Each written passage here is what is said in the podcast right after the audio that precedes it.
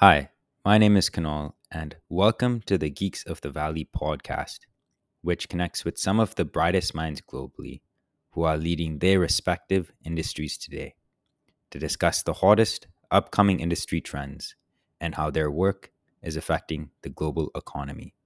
What started off as a coffee chat has now grown into a global platform for visionaries.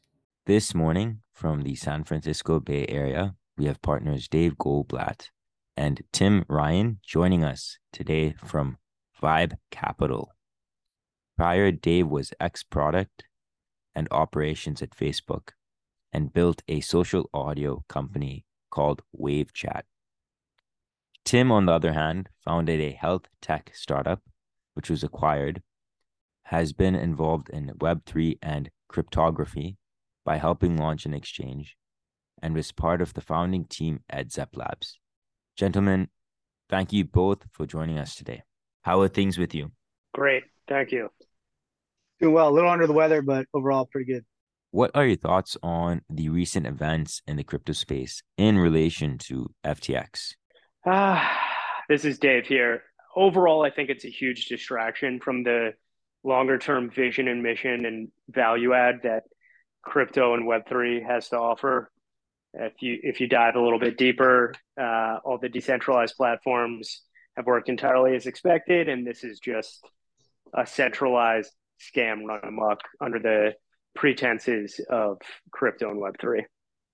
Yeah, and Tim, from this is Tim here. Just from my perspective, you know, I, I think a lot of this is actually good for the industry because it brings a lot of oversight and regulation, which was much much needed, and specifically in the U.S. because outside of the U.S. there's uh, uh, a little less rules and regulations, and things kind of flow more freely. But here in the capital markets in the U.S., like we have securities laws and things like that, and you know government bodies like the SEC, and, and a lot of that will be kind of addressed in the coming months and years ahead. So, you know, overall, I'd say you know something to be aware of, but we'll see what comes of it. Let's uh, jump into the first question here, shall we? Yep. Uh, tell me about yourself and your background and how it led to both of you of building Vibe Capital together. Sure. Yeah, Tim, you wanna you wanna go first? For sure. Yeah. Uh, so my background's pretty entrepreneurial. I was at a sports tech company coming out of school. Uh, it's called Zep Labs down in the South Bay here in the Bay Area. I, I grew up in the Bay Area, did my undergrad here, and then I did uh, grad school over in Europe. But coming back, you know, you see kind of the dot com one and just it, it's all technology all the time. So uh, got involved in kind of a sports tech startup that was doing sensors, MEMS, gyros, accelerometers, and we partnered with Apple, Verizon, and Best Buy, and some of the big sports like uh, the San Francisco Giants and uh, Tennis Association, uh, PGA Tour, things like that.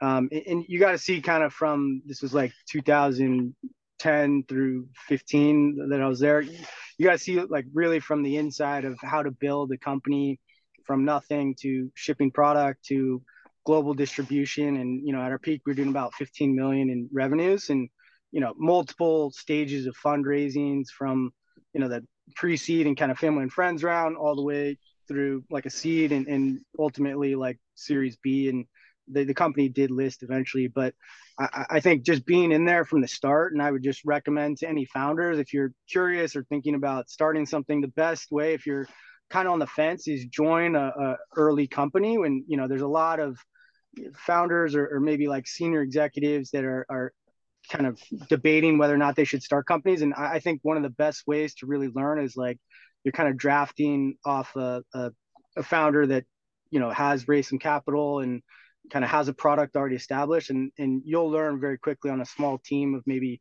5 10 15 people. And so I, I learned like you know my mentor he, he was at apple and before that he sold a company into cisco and things like that. So you can really learn a lot in that um, kind of framework. And and then from there you know I, I went on started my own. That was that kind of health tech company in the medicinal cannabis space. And eventually I, I moved um, more into kind of an advisory and kind of board role uh, as that kind of exited um, and, and, got deeper kind of into the blockchain uh, cryptography and kind of Web3 space, uh, where there's an exchange here in San Francisco. This was kind of the 2017 run up with, you know, the last iteration of kind of ICOs and tokens were listing. And you kind of went from like the one or two or 10 chains where, you know, Bitcoin and Ethereum were kind of the main ones and a few others. And then there's this explosion, partly because of ERC20 tokens, and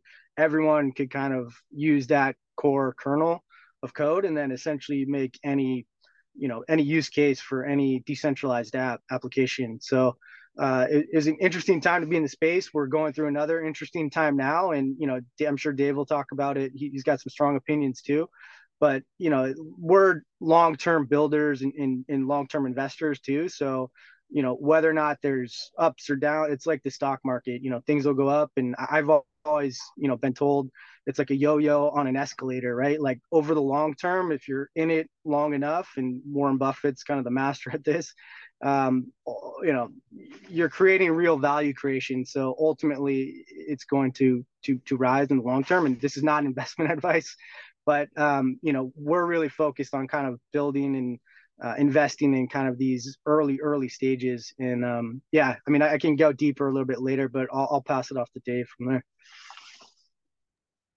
Sure. Thanks, Sam. Uh, yeah, give a give a background about about myself. Uh, coming out of undergrad, I basically right out of undergrad, I, I started working at Facebook. This was in a customer support role, which obviously doesn't exist anymore. It was user facing, where someone could write into info at facebook.com and I would reset their password or tell them how to add a profile picture. Uh, um, you know, there were 180 or so people when I joined Facebook. Now, you know, pre layoffs, there were 87,000 at Meta. Now there are 76,000. So learned, and I think there were 50,000 by the time my time ended there in 2017. So I saw quite a bit and grew quite quite a bit from 180 people to 50,000 people and 10 million people on Facebook to two billion across Facebook, WhatsApp, Instagram, Oculus, uh, probably for forgetting some other some other services, but really that shaped my my worldview in understanding just how powerful uh, technology enabled protocols, systems, and tools were. And coming out of that, I, I wanted to do a startup, do my own thing, uh, I can talk a bit around why I think social audio uh, will be a thing, but not until there's the next computing platform like AR slash VR. Uh, I, what, after winding that down in early 2020, right before COVID, I had always been involved in angel investing and I, I, really started to grow fondness for investing because of the multidisciplinary approach that was required and the the breadth of understanding uh, as opposed to the very narrow focus of building a product, especially at the early stages. So, uh, participated in the OnDeck uh, Angel Investing Fellowship and was connected with AngelList and saw that there was a very easy way to spin up a fund, which I did. I spun up the Fund One for Vibe Capital in July of 2021. Uh, it was uh, on the AngelList platform using the the rolling rolling fund instrument, and that has gone, I would say, very well so far. Obviously, it's only been 18 months or so, uh, but we've already seen quite a few markups.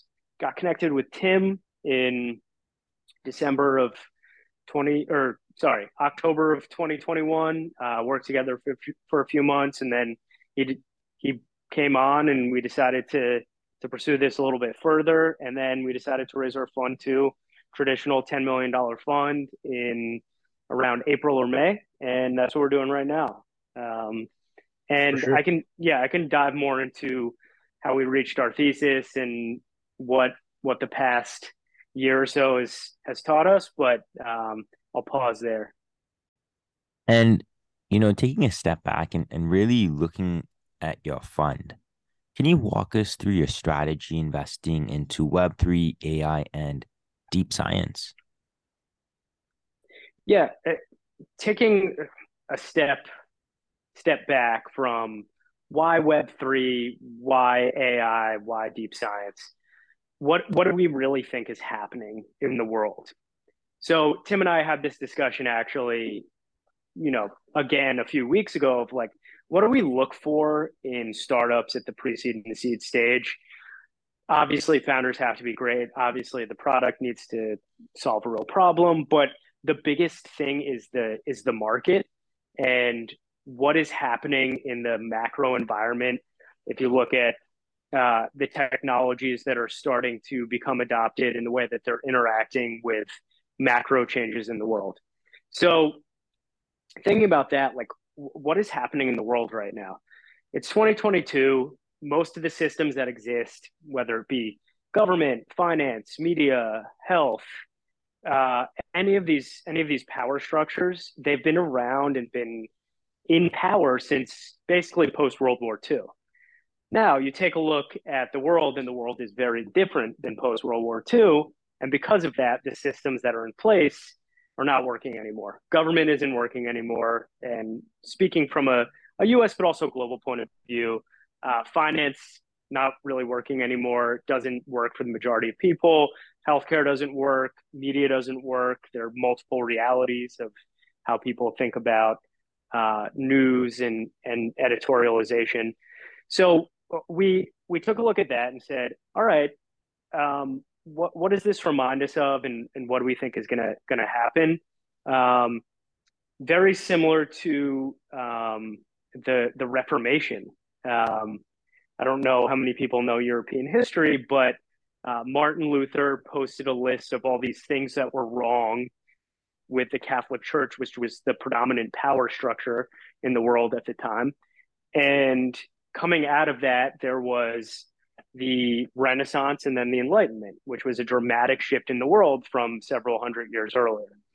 Um, this was spurred on by the printing press, which was the major technological innovation.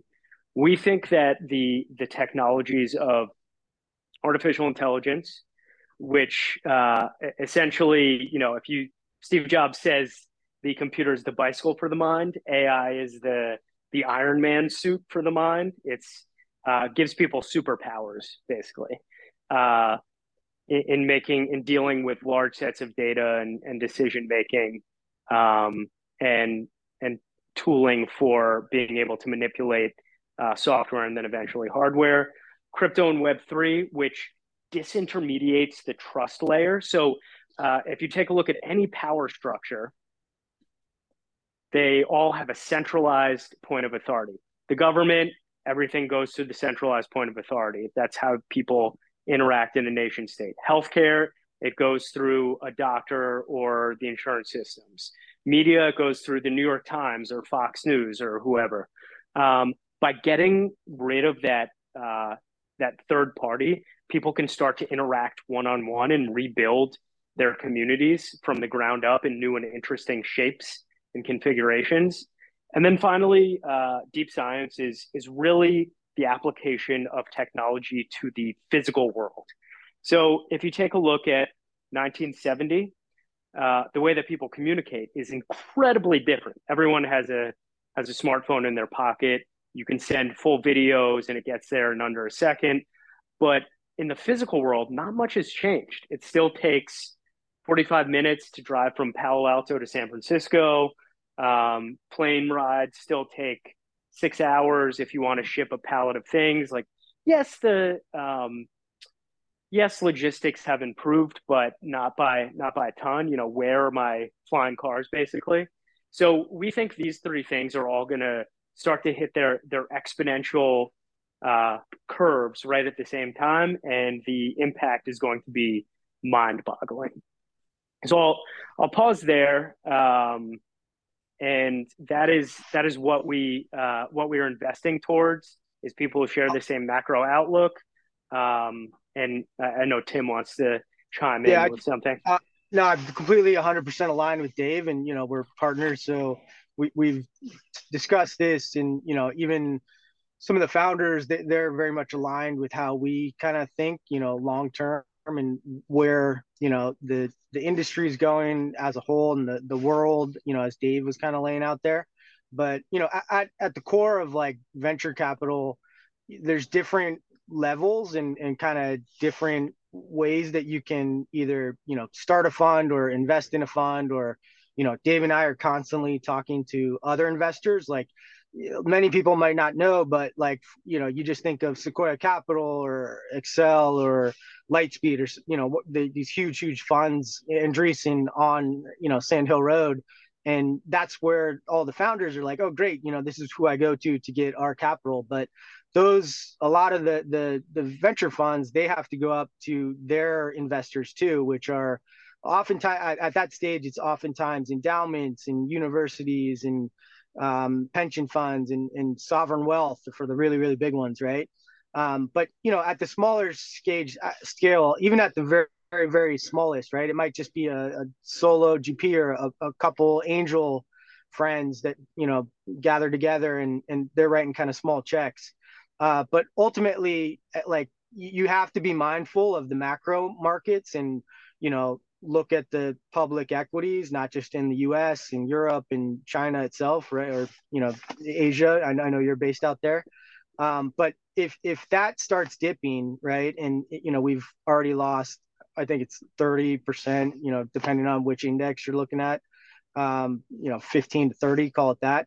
Like that, that has a you know adverse effect in terms of who's raising the capital when a lot of these funds have raised previously in the kind of you know pandemic era of like 2020 2021 going into 2022 and then everything kind of paused. So they're sitting on a lot lot of dry powder. But if you're a founder you really want to know like you know how much capital have they raised? Who are some of these other invest investments that they've deployed to? Um, you know, who's kind of their target focus? Because it, ultimately it, it does matter. And, and just, you know, Dave and I's conversations with other investors, we're pretty well connected, not only at the kind of pre-seed and seed stage, which we like, but also, you know, our, our kind of model is, you know, get that zero to one from, you know, the founders. We even at the napkin stage where it's really just, you know, founder referrals and, and trust. Maybe they've had a multiple exit all the way up to you know like university graduates or mul- multiple time founders or they just left uh, you know apple or google or, or meta or twitter or something right like there's different types of founders and, and you just have to know kind of who, who you're backing but also from a founder's perspective like which firm you're going to go with and then also which partner and who you're going to be working with there because uh, it, it does matter and one of our kind of longer term thesis that we like to say is play long term games with long term players, and that means you know like who are you working with, and like you know it, it really is almost like a lot of these companies are longer than some marriages, right? So who your investors are, they're going to be on your team, and you want them in your corner when things go bad, like the the Theranos, which is in the news now, or the FTX. Like, you know, that's when your investors, the ones that really care, you're going to know because they're going to have your back, and the ones that don't and just gave you the money, that you're not going to hear from them fair point here, guys. And, when it comes to uh, thinking through major Web two funds and that transition into the Web three industry with billions of dollars to invest, how do you see that changing landscape uh, in your eyes? So there, there are a couple things that um, you can you can I, I think take away from their approaches the uh, maybe you've heard of the innovator's dilemma, Clayton Christensen. I think it applies to it for people who aren't aware. I'll explain it, but I'll probably probably butcher it. But let's say you're uh, IBM in the in the 80s, and you say you see that uh, desktop computers are coming or uh, the internet is coming, but you're your entire business model is mainframe computers. You have you have one of two options. One option is you maintain the same status quo because you're the you're the world leader in selling mainframe computers and you just kind of put your head in the sand. And two is you uh, attempt to uh, you attempt to completely change what it is you're doing and thereby give credence and give your blessing to these new startups that uh, through virtue of their their speed and their culture, are paving the way for these new paradigms, um, like you know a a Dell computer, or if you go even further down the line, you know like a, a Snapchat. Um, so I, I think the same thing applies to traditional VC firms. Not that they're incapable of making the transition and becoming uh, and understanding what exactly is necessary to support a Web3 company or protocol versus a Web2 company or protocol. But um, it takes a lot of work to disrupt yourself on a personal level. And it takes even more work to, dis- to disrupt something that is going extraordinarily well um, to thrive in a new landscape and ecosystem. So um, some of the things that, and I think Andreessen, obviously it, it, remains to be seen what their what their funds look like after a few years, but I think Andreessen has done a great job of leading the way here, where they've fully embraced decentralization, have invested in pseudonymous founders, uh, are contributing to uh, like GitHub repositories of and and code bases of some of these decentralized protocols, um, being good ecosystem partners. Um, that's that's the kinds of things that you um, want and need to be able to speak the same language as the people who are building the future. Um, now, the the other big question is they've raised so much money, and is the ecosystem even prepared to invest? You know, hundred billion dollars or whatever the case may be into into Web three. I am not quite sure. Like, are there even enough founders or startups in the world that are good enough to to use that much money, and are they at that stage yet? Probably not. So it's an interesting it's an interesting question. Um, I would be, you know, I, I think funds like Andreessen are doing uh, a great job. It might be they might have gotten out, you know, put the cart in front of the horse a little bit and got gotten out a little bit too far in front of their skis, but um, they're generally doing the the right things. I yeah, just to kind of reiterate what Dave's saying. I mean, ultimately, ch- change is difficult and hard for almost everyone. I mean, you know, everybody you kind of get into a rhythm, you get into a flow just on you know, individuals, families, friends, you know, everything, right? You kind of have routines, but also, you know, when you disrupt things, like, you know, that's kind of the quote unquote buzzword, but things get thrown off, right? And you go down a different path. And there was a time when everybody had Nokia phones, right? And there was that snake game, right? And everybody was, you know, using SMS messages, right?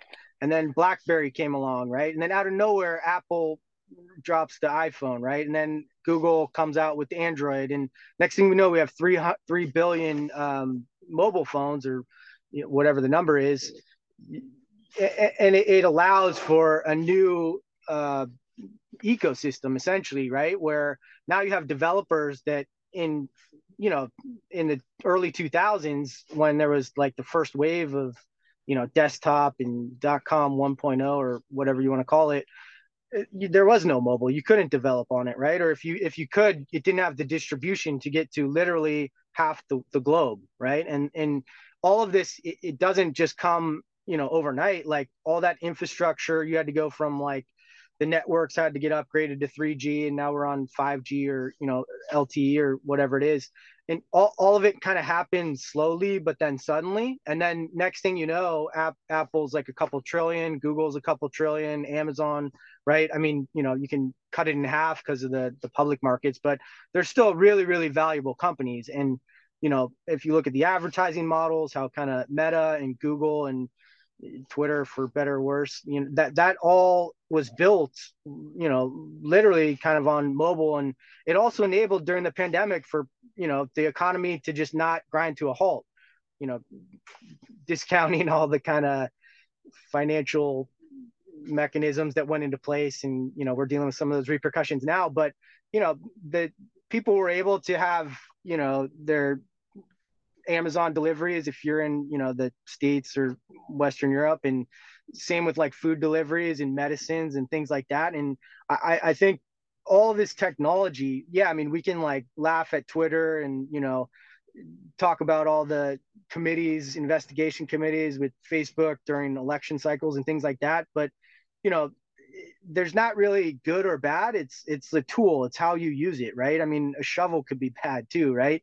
You know, or it could dig trees and you know plant the future, right? So you just have to think about how you are viewing things and in what context and on what time scale. You are one of the very few emerging funds which put emphasis on deep science startups. What is your motivation behind this? Couple things. One, I, I touched on this earlier, and that is around the relative lack of change we have seen in the physical world over the past 50 or so years. So uh, that's the first thing around there's so much opportunity there. First thing. Second thing is there's a narrative shift amongst, I wouldn't say everyone in the world, or it's something that you could ask a, a person on the street and they would tell you that this is something that is, happening. But I think amongst builders on Twitter and quote unquote thought leaders, people people like Peter Thiel and Eli Dourado, Carlota Perez, around there's now an, an appetite again to build in these spaces. And then third, I think the underlying technologies provide incentives to move forward in these spaces where prior you know in the in the 60s you would need the resources of an entire government to shoot someone into space and make that kind of progress. Now with artificial intelligence and machine learning progressing at the rate that it is progressing the sheer number of participants in the world that have access to nearly infinite information and collaboration tools via the internet and mobile phones and uh, decentralized financing structures through crypto and Web3, you get information and education, you get appetite and behavior change, you get participation that's a thousand X, and then you get money. That makes me, and you also get this huge market of like, if you can start manipulating physical space in a similar manner that you can with software, and you see all the amazing stuff we've done with software over the past 40 years, then you really start to get a, an excellent sci fi future that could be really groundbreaking for uh, society and humanity. And when it comes to your thesis, you mentioned climate change as a driver of volatility. Could you talk more to this point? It's just very interesting that as a Web3 AI deep science fund, that there's this climate change angle? Yeah, I, I mean, so all things being equal, this presupposes that people still have access to running water, clean air, uh, electricity. Um, they're not forced out of their homes by floods and other huge, huge events that that push people towards migration. Listen, like working on a decentralized finance startup is great, but if your house is underwater or there are wildfires that are, you know, pushing you to to move somewhere else, you're probably not going to be able to to do it. So this is going to push um, you know, necessity is the mother of all invention. Uh, there was a huge, uh, huge amount of turmoil in the 1930s and 1940s, and coming out of that, we saw the boom of the 50s and the 60s and lots of technological innovation, uh, this is really going to be a forcing function, similar to how COVID was a forcing function for uh, lots of leaps and breakthroughs in, in various areas. To add, add on to what Dave's saying, I mean, we're, we're not the only ones that, you know, are kind of agreeing with this. There's the huge COP27 summit. One, one of our portfolio founders was actually out there, you know, a, a lot a lot of energy and you know kind of the ways that governments are devoting resources or how you know advanced economies and kind of developing economies are, are sharing the burden and you know the, the future i i you know i i don't think um just creating this is just my personal view it might or might not reflect others i, I don't think creating pools of capital and then everybody fighting over the pie is the way to solve it. I honestly think it's through innovation and technology where, you know, the, the future advancements of maybe it's in, in new ways that we have urban living or, or you know, more climate sustainable ways of like Dave was saying, electricity. And there's huge droughts in the West out, out here. Um, you know, they're they're talking about desal desalinization. They're doing a lot of that in Israel as well. So you know, there I think there's a way that we can kind of, you know, everybody, and we've been doing it for decades, kind of stick your head in the sand and, and, you know, just try to fight for what's left, or you can innovate your way out. And we're not the only ones saying this. I mean, John, John Doerr, who's a very famous, you know, successful uh, venture capitalist here in Silicon Valley over many, many decades. Uh, he invested, I think, the largest uh, in the last you know few decades in creating a new school it's the school of sustainability at stanford university right and, and, and it's to focus because his thesis in, theory is that the next you know googles and apples and facebooks or metas and all that is going to come you know because you're solving huge huge problems that are going to affect every person on the planet right and so that's one of the reasons you know being in this space and kind of in this domain, like we see an opportunity as well. So, looking at this from a macro view perspective, where you refer to near future equals reformation and renaissance, could you elaborate more on this? Just to start off, history never repeats, but it often rhymes because who are the main participants in history? Humans. Humans haven't really changed since we were on the plains of sub-Saharan Africa 150,000 years ago. It's the same, the same mechanics, the same chemistry. So things tend to play out somewhat, somewhat similarly. So the the Reformation was 1500s. Martin Luther posted a treatise where he says these are all the things that are wrong with the power structure. Uh, a lot of change came out of that, and that led to the uh, that led to the Renaissance um, and a, a, complete overhaul of who was who was in charge and what the power structures were, more equitable, more just, more transparent. Of course, nowhere near close to perfect in terms of equity and, and justice and transparency, but a lot better um, than in the dark ages. And we think something similar is going to happen on a much more compressed timeline across the entire world. So uh, these things could only happen in in Europe because uh, the the power structures of the Catholic Church, who was the predominant uh, power structure at the time in Europe, was the that was the only uh, power that was being uh, affected by the Reformation. Um, but now eh, we're sort of in a a global collective intelligence of the internet. Uh, you see, I don't know if you saw, but Elon Musk literally just posted a Twitter poll asking should Donald Trump be brought back onto Twitter. And that is now how things work. Uh, it's just a Twitter poll, and everyone in the world gets to vote on it. So the the speed, it's not going to take hundreds of years. It'll probably take somewhere between ten and twenty years. But uh, you know, I'll bet you, I'll bet you a lot of money that in fifteen to twenty years, things are going to look very, very, very different than they did uh, 15 years ago now, which was 2007. The, the rate of change is just going to increase quite a bit. And for sure, because uh, like th- that's the only constant in life and in the world is change, right? It, it might come slower, but ultimately we're all changing. Every cell in your body's changing.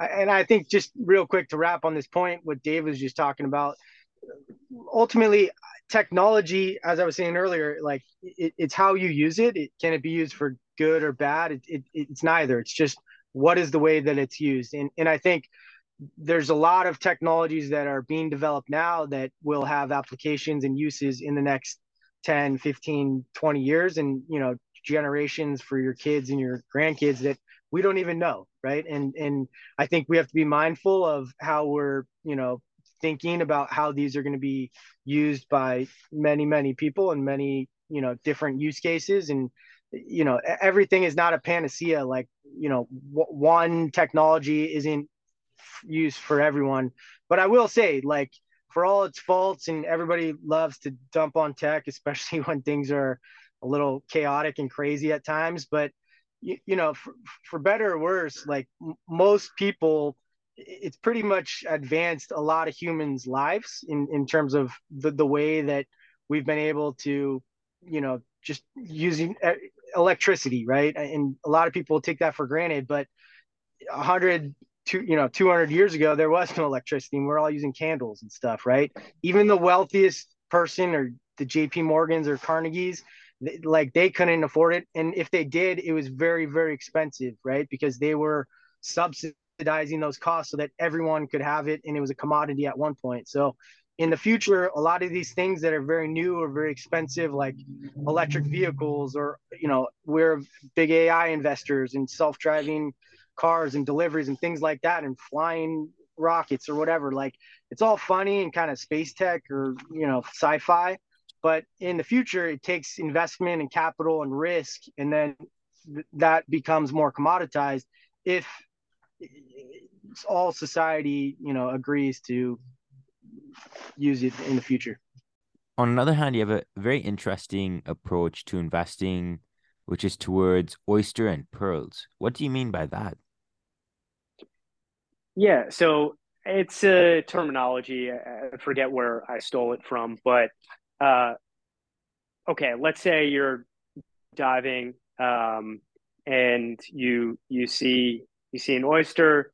Um, I actually am allergic to shellfish, but before I became allergic to shellfish, I loved oysters, and that's kind of the the treasure. But it takes a, a lot of force to get the treasure from outside that hard exterior. That's the one thing one of the uh, sets of companies that we're investing in. Hey it's a hard nut to crack but if you crack it open the rewards are immeasurable and this is similar to we invested in a company called Rosotics, which is trying to revolutionize 3d printing we invested in a company called pipe dream labs which is uh, attempting 30 second delivery via underground tubes so in- incredibly difficult to do but hey, you crack it open, that's a trillion dollars. And then there are the things that are just like not necessarily um, easy to do, but more obvious.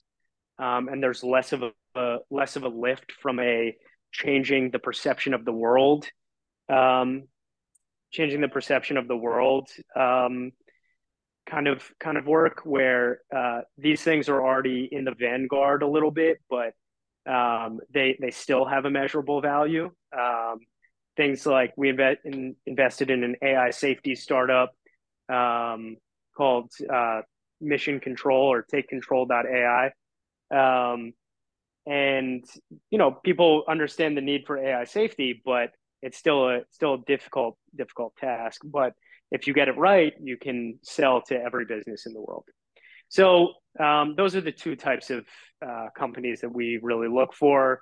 Um, both have to have more than 10x, you know, hopefully 100x returns. Not financial advice. Uh, to wrap up our call with our last question for the day, what piece of advice would you give to people out there from the journey you've had thus far in life? Yeah, I, I think top of mind is place asymmetric bets. Uh, you know, what asymmetric means is okay, the worst that could happen is it goes to zero, but the best that could happen it happens is it a thousand x's or ten thousand x's.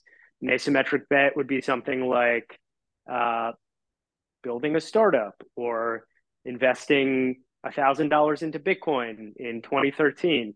Something that and, and, you know, I'm not saying uh, bet your rent on it or whatever the case may be, but put yourself in a position to make these asymmetric bets because those are the ones that have completely outsized returns on on the trajectory of your life.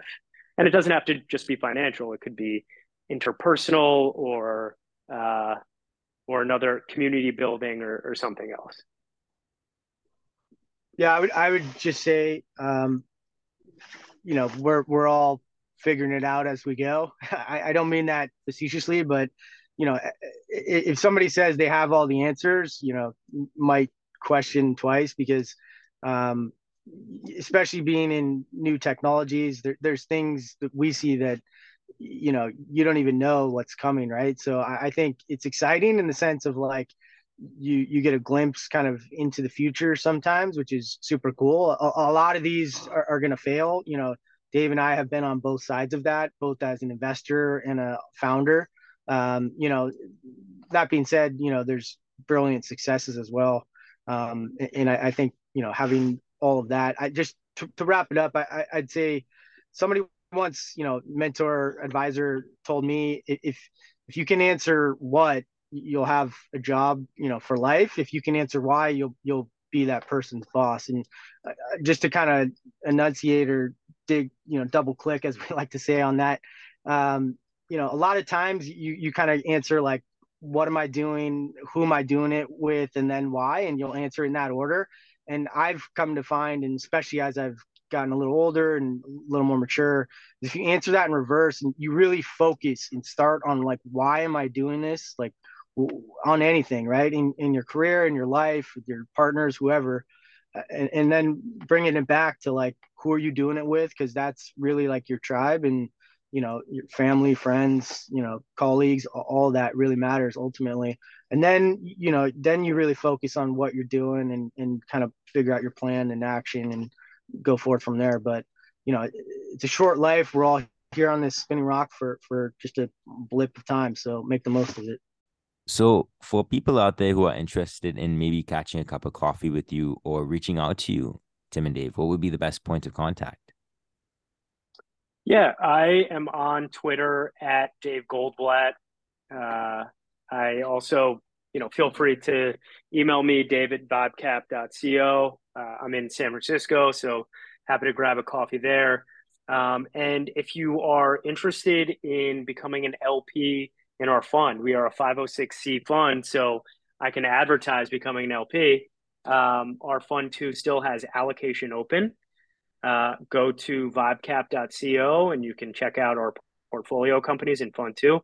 Again, email dave at vibecap.co and we can have a conversation. And any founders that are interested and aligned and, um, you know, just curious or want to meet, you can always ping us at vibes at vibe.co. Dave and Tim, it was a pleasure having you on Geeks of the Valley, and thank you so much for joining us. Thank you. Thank you. This podcast is brought to you by Pytone, an Asian based open source enterprise software company. Pytone offers a suite of software applications and infrastructure services to scholars and universities.